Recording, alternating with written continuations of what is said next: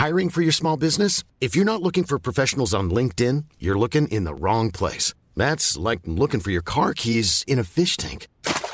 LinkedIn helps you hire professionals you can't find anywhere else, even those who aren't actively searching for a new job but might be open to the perfect role. In a given month, over 70% of LinkedIn users don't even visit other leading job sites. So start looking in the right place. With LinkedIn, you can hire professionals like a professional. Post your free job on linkedin.com slash people today. Ever catch yourself eating the same flavorless dinner three days in a row? Dreaming of something better? Well, HelloFresh is your guilt-free dream come true, baby. It's me, Keke Palmer. Let's wake up those taste buds with hot, juicy pecan-crusted chicken or garlic butter shrimp scampi. Mm. Hello Fresh. Stop dreaming of all the delicious possibilities and dig in at HelloFresh.com. Let's get this dinner party started. Hey, it's Ryan Reynolds, and I'm here with Keith, co star of my upcoming film, If, only in theaters, May 17th. Do you want to tell people the big news? All right, I'll do it. Sign up now and you'll get unlimited for $15 a month in six months of Paramount Plus Essential Plan on us. Mintmobile.com slash switch. Upfront payment of $45 equivalent to $15 per month. Unlimited over 40 gigabytes per month. Face lower speeds. Videos at 480p. Active Mint customers by 531.24 get six months of Paramount Plus Essential Plan. Auto renews after six months. Offer ends May 31st, 2024. Separate Paramount Plus registration required. Terms and conditions apply if rated PG. Scoop B Radio in your airwaves, on the plane, on the train everywhere you need to be. I am Brandon Scoop B Robinson. Make sure to follow me on Twitter at Scoop B, Instagram and Snapchat, Scoop underscore B, and make sure to subscribe to the Scoop B Radio podcast. Uh, and on the line right now is a guy that is pretty much NBA over the last 30 years. Is none other than seasoned NBA referee Derek Stafford on the line. Brother Stafford, what's going on? Uh, everything's going on. Just now can enjoy the playoffs as a regular fan like you guys. so for me, I know that as a journalist, um, sometimes I'll look at somebody who's a sideline reporter and I'll be like, "Oh, that was a good question," or "Oh, that was a bad question." From your perspective as a as a as a referee, uh, you've been doing it for over thirty years. Um, for someone that's just like yourself, is it hard to sit back and actually be a fan of the game? When when you see things that may be off or stuff that you know was actually good? Like, is it hard to separate being a referee versus being a fan? Well, when you're a referee, you strictly try to look at every game from a referee perspective. You're trying to see what plays they missed, maybe why they missed that play, the plays they got right. Uh, you look at situations that come up and see how they handled them. Uh, did they follow the rules to the T? Uh, did they make a mistake? And if they did, if it's something that right away you don't know the answer to, you might grab your rule book and go make sure. I think I have the best of both worlds right now. I can actually watch the game. I can evaluate the guys without being too critical. I don't want to be very critical, but I can look at them with an objective eye, and then I can also enjoy enjoy the beauty of the game. I can enjoy the the players competing. I can I can appreciate the coaches griping and arguing. So now I, I get to enjoy it both ways in today's game, it seems like players and referees are arguing more. Do you see a difference from you during your time when you did it versus what you see on TV now? Is it all the same? You know that that's a tough question, and the reason I say that is because I mean players have always complained to a certain extent. Guys have always gotten technical fouls. I don't know if the technical fouls are up or down. I, I don't know the analytics, but I think uh, social media now, you know, we have so many people analyzing the game from all over the world, different podcasts, and and now you have ESPN going full blast. Now you have Fox Sport going full blast. So everybody's looking for something, and I think, you know, the players are now so visible, and everything is out there. I think they're easier. It's easier now for them to get a little more embarrassed than the players did in the past. Hmm. So yeah, I think the complainant is probably a little more uh, just because of the social attention. Do you also think that there's potentially um, a generational gap? You know, I, I think a lot of times millennials are said to just be indulged a lot more. Do you do you think there's a difference in say you you you're a retired ref, you've done it for over thirty years? There's a difference between say a generation of Michael who just was quiet and played versus a generation that wants everything everything to be explained to them. Do you see something different between those two generations? Oh yeah, the the home training is is certainly different. The teacher student relationship is different. The coach athlete relationship is different. Hey, when I was in school, you know, the janitor might take you in the bathroom and, and powder your butt. So, you know, everybody, you know, did whatever they thought was best to keep you under control. Now you have to be careful what you say, how you say it. And so I think kids today are growing up being able to now question more. You know, I can always remember my teacher or somebody said, "Do it because I said so," and that was the end of it. You know, you you knew not to ask again, and you knew not not to ask the next time. But this generation, they they want to be heard, they want to be explained to, and I don't know if it's a good thing or a bad thing. I'm not here to to, to generalize or, or make a sure. decision on that, but it's certainly to a point now where everybody wants to be heard. Everybody. From a from a Scoop B Radio on the line with seasoned uh, retired uh, NBA referee Jerry Stafford. One thing that I found interesting was the, the 90s, the mid 90s, particularly 96. Um, Allen Iverson and, and hip hop ruled the world, but basketball was still being played. From your perspective, palming the ball, do you think um, that that rule or what Iverson brought to the table kind of changed and revolutionized the game. I've always thought from a, from a referee's perspective, how do you distinguish between palming uh, versus versus the crossover dribble versus like how do you look at palming? Do you think that the referees let things go more, or do you think that um, there? What is your perspective on the palming? You know what uh, I think what a lot of fans don't understand, and hopefully the, the ones on your show now will have a better idea as to how this works uh, we are an organization that can write the rules the way we see fit. And when mm-hmm. I say that, I mean the board of governors, when they get together and meet with the owners and the players, if they decide that they want to change something or if they decide that they want to make something not as important as it was maybe in high school and in college, they can do that. So mm-hmm. our palming rule uh, was written so that we would understand that they did not want the ball to pause and hmm. allow a person to now take it from one end to the other. So what people call a carry is not necessarily a carry in our game because just because your hand gets under the ball a little bit doesn't make it a carry. Does sure. the ball hesitate long enough for you now to almost lift it and carry it to the other side? And so that's why, you know, a lot of people see a carry that probably would be called in high school, it's not actually a violation in the pros. Scoop B Radio on the line with Derek Stafford. Um, I remember watching during the NBA season, James Harden um, had a double step back that many people call traveling. Um, the crab dribble, the double step back, I think is such a, a, a unique look at just how the, the, the game of basketball has changed. Uh, how do you draw the line between a, a euro step being a travel and a crab dribble being a travel? Do you do you do you think that the game has just evolved and guys have just been more crafty with their footwork? Well, our guys certainly work a lot on their footwork. They they work on their footwork tremendously. They work on new moves. They work on new shots. This is what they do. I mean, they're the best in the world at what they do, and they put the time in. Mm-hmm. And and what our league does now, we we take videotape the board of governors will meet with certain guys, you know, some referees, some coaches, and they will decide what's legal and what's not legal. The difficulty in the in in the James Harden and the difficulty in the Euro is that we have to establish when that player gained possession.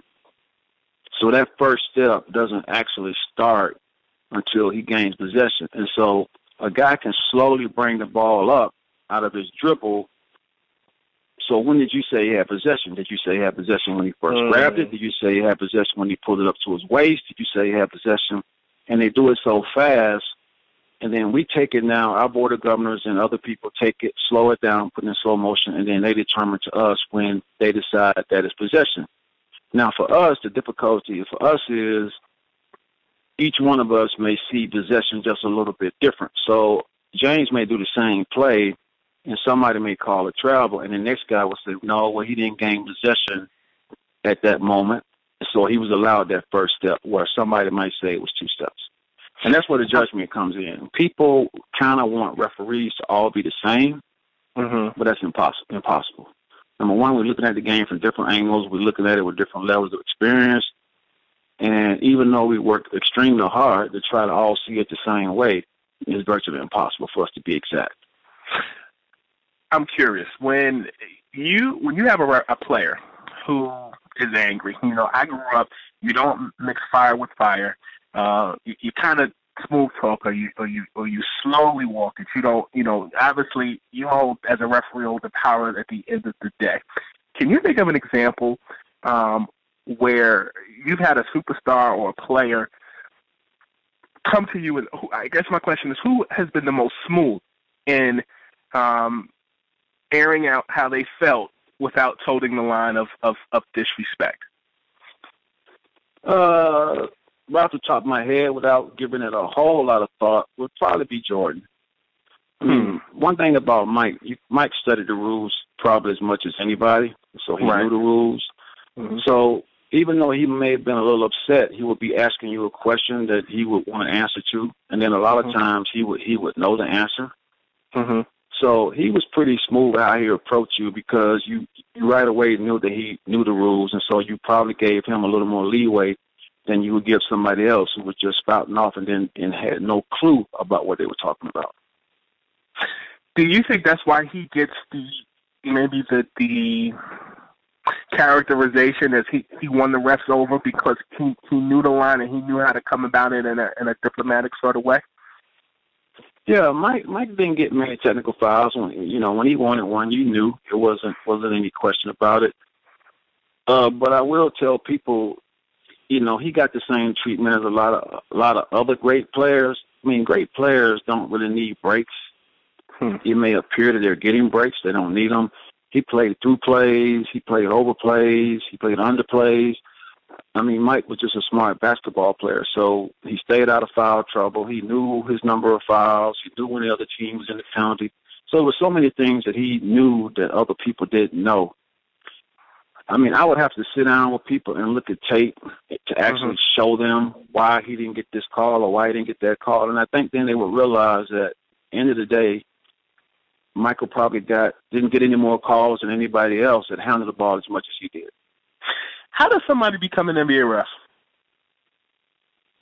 Uh, now it's uh, it's pretty laid out how they do it. They have uh, you can send a letter to the NBA. They have people now that will contact you.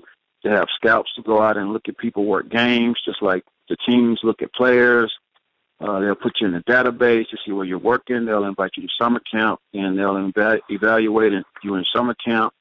They'll bring you to the classroom where they can start teaching you the way we referee the basketball game, our system, our mechanics, the rules. So it's it's it's pretty laid out. But the first thing you have to do, I tell people all the time, is the first step is to try to join the high school association, and that's easy. You can find any high school association, any area, join the association, start officiating, and then at that point, it's determined by how how hard you want to work and and what level you want to go to. Derek Stafford on the line with Scoop B Radio. You officiated seven NBA finals.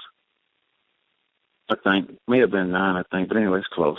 I, to be honest with you, I don't even I don't even keep up with it, but I, I, I thought it was nine. It could be seven. I remember watching the NBA on NBC and just hearing uh, Marv Albert's uh, powerful voice. Derek Stafford is officiating. Uh, for you, um, if you could name two of your most memorable finals that you uh, officiated, um, and you kind of just looked outside of yourself and was like, "Wow." Do any of those, any two stand out to you? You said finals. Yeah. Uh, not really. You know, every finals game is just is is so much tension, It's so much on the line. So your level of con- concentration is at a point where you just you're out there and you, and you sort of in the days trying to get everything right. I mean, players call it the zone. For me, that's where I was. I was zoned out to try to get every play right. Of course, I remember my first one, which was which was Orlando, the Lakers. So that one always stick out of my mind. And I know my last one was last year, Golden State, Cleveland. So, but the games are so intense and, and they play so hard because now they finally at that point where a champion is going to be declared, to where you know they were all tough and they all, and they all stand out. To be honest with you, when you look at the Golden State Warriors, um, the, everybody's playing small ball now. I feel like they've dictated how the NBA is being played now. Um, you've gone from the center position being a dominant position like Shaq. Um, you, you've gone from you know a point guards league for a while, and now you just see European basketball uh, kind of permeating into uh, the NBA with the Golden State Warriors. When you look at Kevin Durant, what to you from a, from just a fan perspective, not even from a from a um, referee perspective, what stands out to you? His size and ability to shoot and handle the basketball.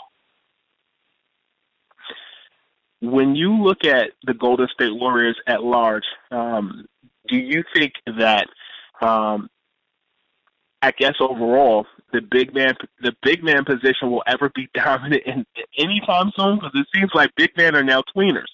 Do you think we'll ever go back to a to a day and age where the big man will be ruling the world like Shaq did?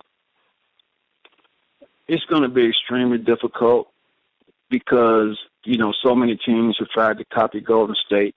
So mm. now it's filtered down to the high schools and the colleges. If you remember when you were probably playing ball, everybody took their big guy, put him in the post, and started working on the post moves. Mm-hmm. Well, so he was he was reared to be a low post player. Now, in the AAU programs, the youth league programs, everybody's learning how to handle the ball. Everybody's shooting from the outside. So nobody's really setting up down low. So I don't. It, it's hard to even imagine right now that the game going back to where it was. The problem with that is I look at Belichick and and that's what I admire about him. He's gonna he's gonna play his game. Hmm. And I think so many of our teams and coaches they copy people. Man, it's gonna be extremely hard to find a team that has the type shooters that Golden State has, the type bench that they have, and guys come in and do the things they do off the bench. And that's why people have made it kind of easy for them to keep winning because nobody can match them. You know, if you beat Steph Curry up, made him post up down low, if you if you force him to have a center because you were passing the ball in the low post, I mean, you would at that point they're going to have to change some of the things that they do. But most of our teams have tried to copy their style because that's what they won with. But it's hard to find a team that can match Steph and Clay. Is it hard? They're, two all-time shooters. No, that that's that's valid. That's valid, and and, and I wanted to follow up with that. Um, is it hard to admit that you made a, a wrong call? When I first started officiating, you know, I really wanted to get everything right, and I wanted to be right. But the more that I looked at tape, and the more I studied the game, I realized that I was not going to be 100% every night. It's, it's impossible. So with that in mind, you learn at that point that it's okay to miss a play. You can't make that excuse all night. You can't say all night, yo, I missed that one, I missed that one, I missed that one. No. So I set a goal for myself to try to be between 95 and 97 percent every game, and that way I knew that the times where the play was suspect, I would learn to just give a player the benefit of the doubt, or the coach. Say, hey, man, you know, you may be right, but end of the day, they knew what I was going to miss two, three plays, maybe that night, four on a on a terrible night, two the first half, two the second. So I, I still did a great job. I just didn't work as well as I would have liked to, but I knew that I was not going to miss a lot of plays, but I also understood that I would miss some. What was the best perk about being an NBA referee outside of actually refereeing the best game in the world? Like, did you ever go like on planes and stuff, and people are like, that's Derek Stafford, and people are posing for photos. Like, what's the biggest perk that you had as a referee? Well, I don't, I don't know if being recognized all the time is a perk, but, but uh, yeah, it, you know, it was a good feeling that people recognized you, especially when they when they understood how tough the game was the night before, and you hung in there and you got through it, and they were able to give you a compliment. Those those certainly were the perks. Uh, you know, going in the store and maybe somebody recognizing you and saying hello, and maybe you got a, a break on something. Yeah, so we also receive those type perks, just just not at that level because we don't we're not as noticed, and actually you really don't want to be as noticed. Charles Barkley, uh, some time ago, uh, actually last year, uh, said that he apologized to Draymond Green uh, after he said he wanted to punch his ass in the face. And he said that he made the apology after speaking with yourself, Michael Wilbon, and Jason Whitlock. Um, how did that conversation go? What made you feel that you needed to step in and tell him that? Well, Charles and I developed a relationship a few years ago, and and since then we've always we stayed in touch. And of course, with TNT being in Atlanta, there are times where we've had conversations, and there were times he would ask me about rules and things of that nature. But we we developed a, a friendship over the years, and and Charles is just one of those guys. You know, he appreciates honesty, and he knows that I'm going to be one of those guys that's not trying to be one of his boys by always agreeing with what he says. So hmm. he so I just felt like he was wrong. I mean, regardless of what Draymond Green said or did, or no matter how he acts, I mean, Charles, whether he wants to be a role model or not, you know, people look up to him, and mm-hmm. he has a forum. He has a forum where he can say certain things. So, would you would you want a kid in the seventh grade to get upset with somebody and punch him in the face? Would you want somebody to get upset with your daughter and hit her in the face? I say, hey man, you got to think about what you say. I mean, I know where you're coming from. I know what you mean, but you have to realize how it came off. So I don't know that he really wanted to apologize to Draymond, but, but I think he realized, you know, what he what he had said and what he had done was going to have an impact on other people. So uh, he knew to apologize was the right thing. And then plus, I, you know, we said, hey man, you you're gonna come off like a bigger man to anybody who knows anything about life. So it's going to work for you both ways. So he was able to come back and say it. I was surprised that he actually said who talked to him, but you know, I'm glad he listened anyway. He threw the referee the alley oop. What are the odds of that? Excuse me. I said he threw the referee an alley oop. What are the odds of that? yeah, Charles is a good guy. He's a funny guy. You know, people like him. He's a very personable guy, but you know, every now and then he you know, he, he just says a little too much. For sure, for sure. Scoop B Radio on the line with Derek Stafford talking life, talking basketball, talking Charles Barkley, and you um and I read that you know you encouraged uh, Charles Barkley to do more charity work. Um, you are an outspoken individual. Uh, you're accessible and, and, and you mentor. Um, I would imagine that a lot of that positivity positivity comes from coming to it from an HBCU school. My, my parents, my mom and my biological father, both went to Morgan State. How much of going to an HBCU um, impacted your, your daily life and um, making you who you are as a man today?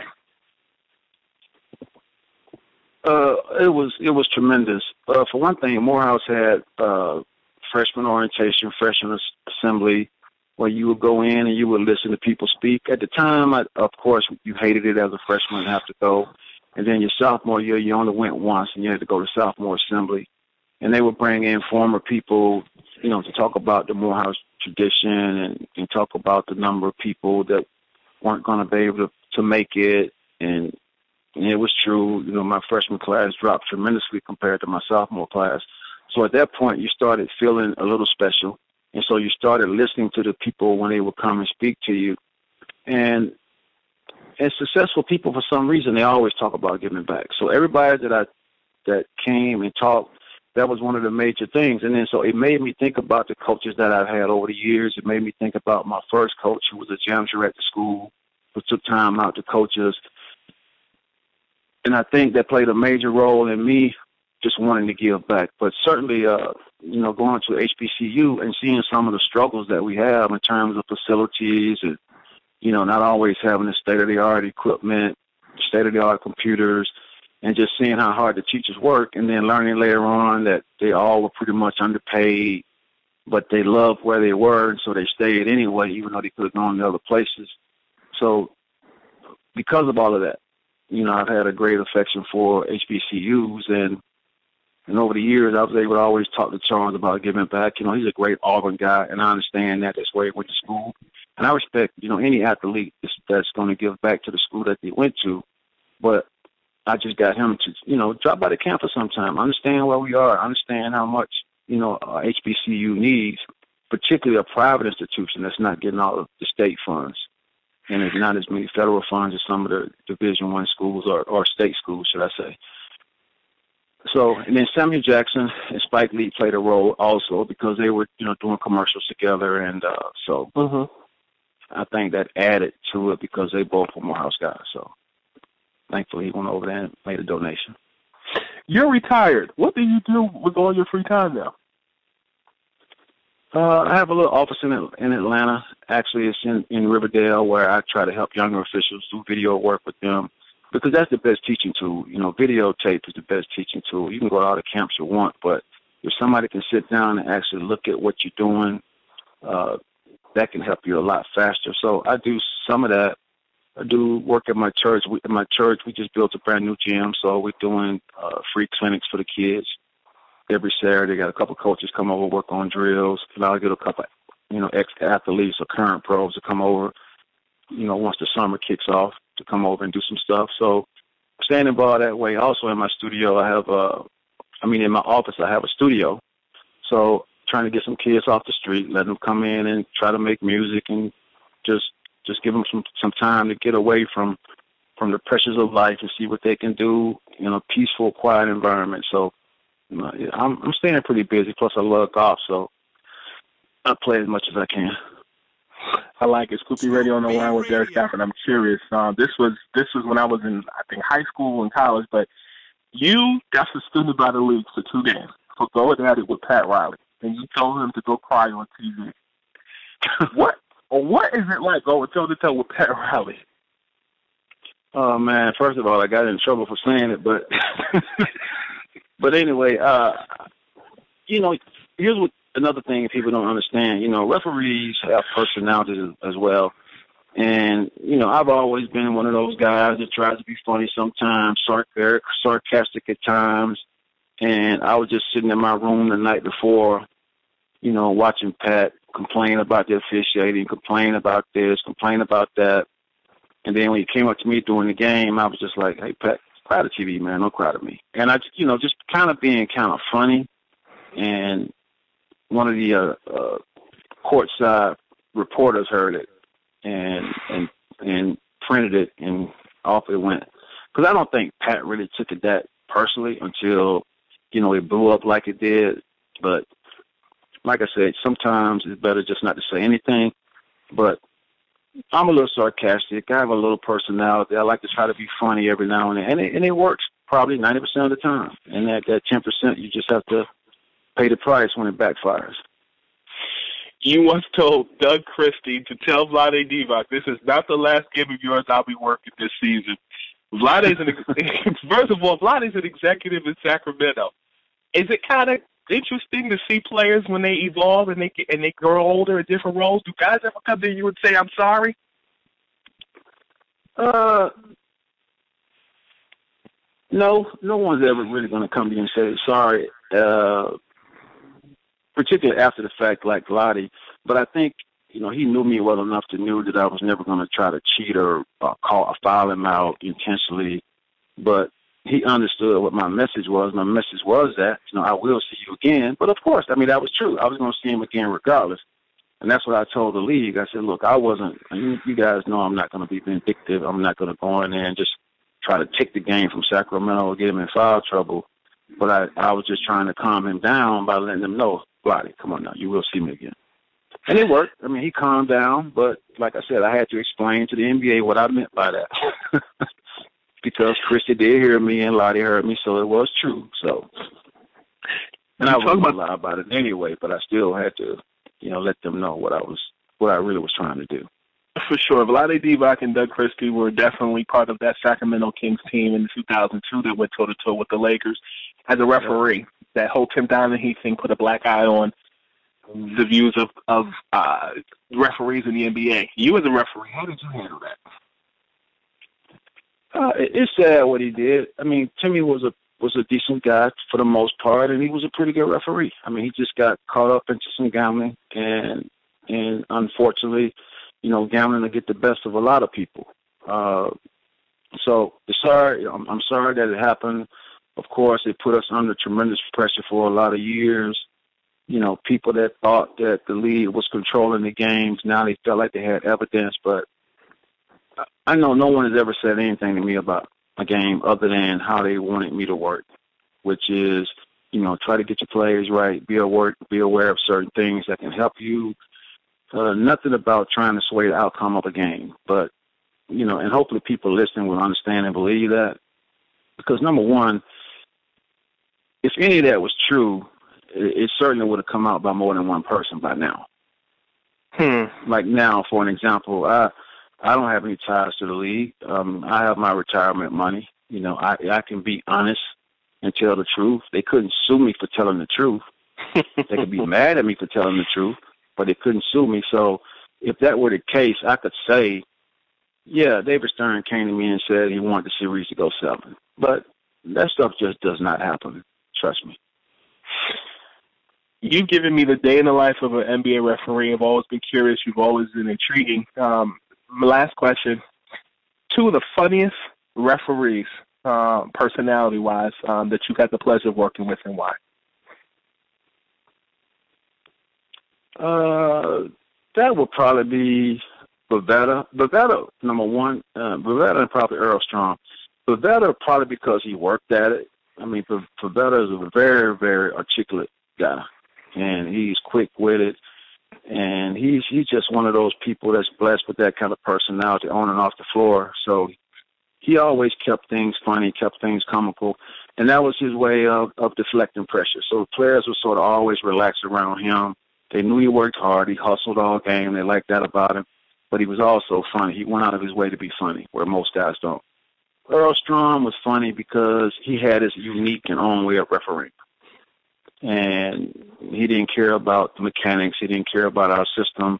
He pretty much did it his way. And a lot of times he would do things that would just be hilarious to me. I mean, no one else would probably notice unless they refereed, but that's just the kind of guy Earl was. So they, they both were probably two of the funniest guys because after that, when Daryl sort of really took the reign, I mean, everything was pretty serious. So, particularly on the floor. Now, off the floor, believe it or not, you really don't get to know that many guys as well because, you know, you go home and you try to catch up with family and you might take one or two vacations. You know, everybody feel like you've been on vacation anyway. So you come home and you really try to grind with your family and your few close friends that you have. So you don't really get to know a lot of the guys on staff very well. But just on the surface, those two guys were always funny to me. You heard it first, Derrick Stafford. It's a certain honor to have you on the podcast, and we must do this again. Yes, we will. Hey, man, just call me. Let me know. Uh, I have a little more free time now, so I'll be more than happy. You heard it first. Scoop B Radio, Derrick Stafford, over and out. Thank you, All right. brother. Thank you. Thank you. Scoop B Radio. Mom deserves the best, and there's no better place to shop for Mother's Day than Whole Foods Market. They're your destination for unbeatable savings, from premium gifts to show-stopping flowers and irresistible desserts. Start by saving 33% with Prime on all body care and candles. Then get a 15-stem bunch of tulips for just $9.99 each with Prime. Round out Mom's menu with festive rosé, irresistible berry chantilly cake, and more special treats. Come celebrate Mother's Day at Whole Foods Market. Ever catch yourself eating the same flavorless dinner three days in a row? Dreaming of something better? Well, HelloFresh is your guilt-free dream come true, baby. It's me, Keke Palmer. Let's wake up those taste buds with hot, juicy pecan-crusted chicken or garlic butter shrimp scampi. Mm. Hello Fresh. Stop dreaming of all the delicious possibilities and dig in at HelloFresh.com. Let's get this dinner party started. Hi, I'm Daniel, founder of Pretty Litter. Cats and cat owners deserve better than any old fashioned litter. That's why I teamed up with scientists and veterinarians to create Pretty Litter. Its innovative crystal formula has superior odor control and weighs up to 80% less than clay litter. Pretty Litter even monitors health by changing colors to help detect early signs of potential illness. It's the world's smartest kitty litter. Go to prettylitter.com and use code ACAST for 20% off your first order and a free cat toy. Terms and conditions apply. See site for details.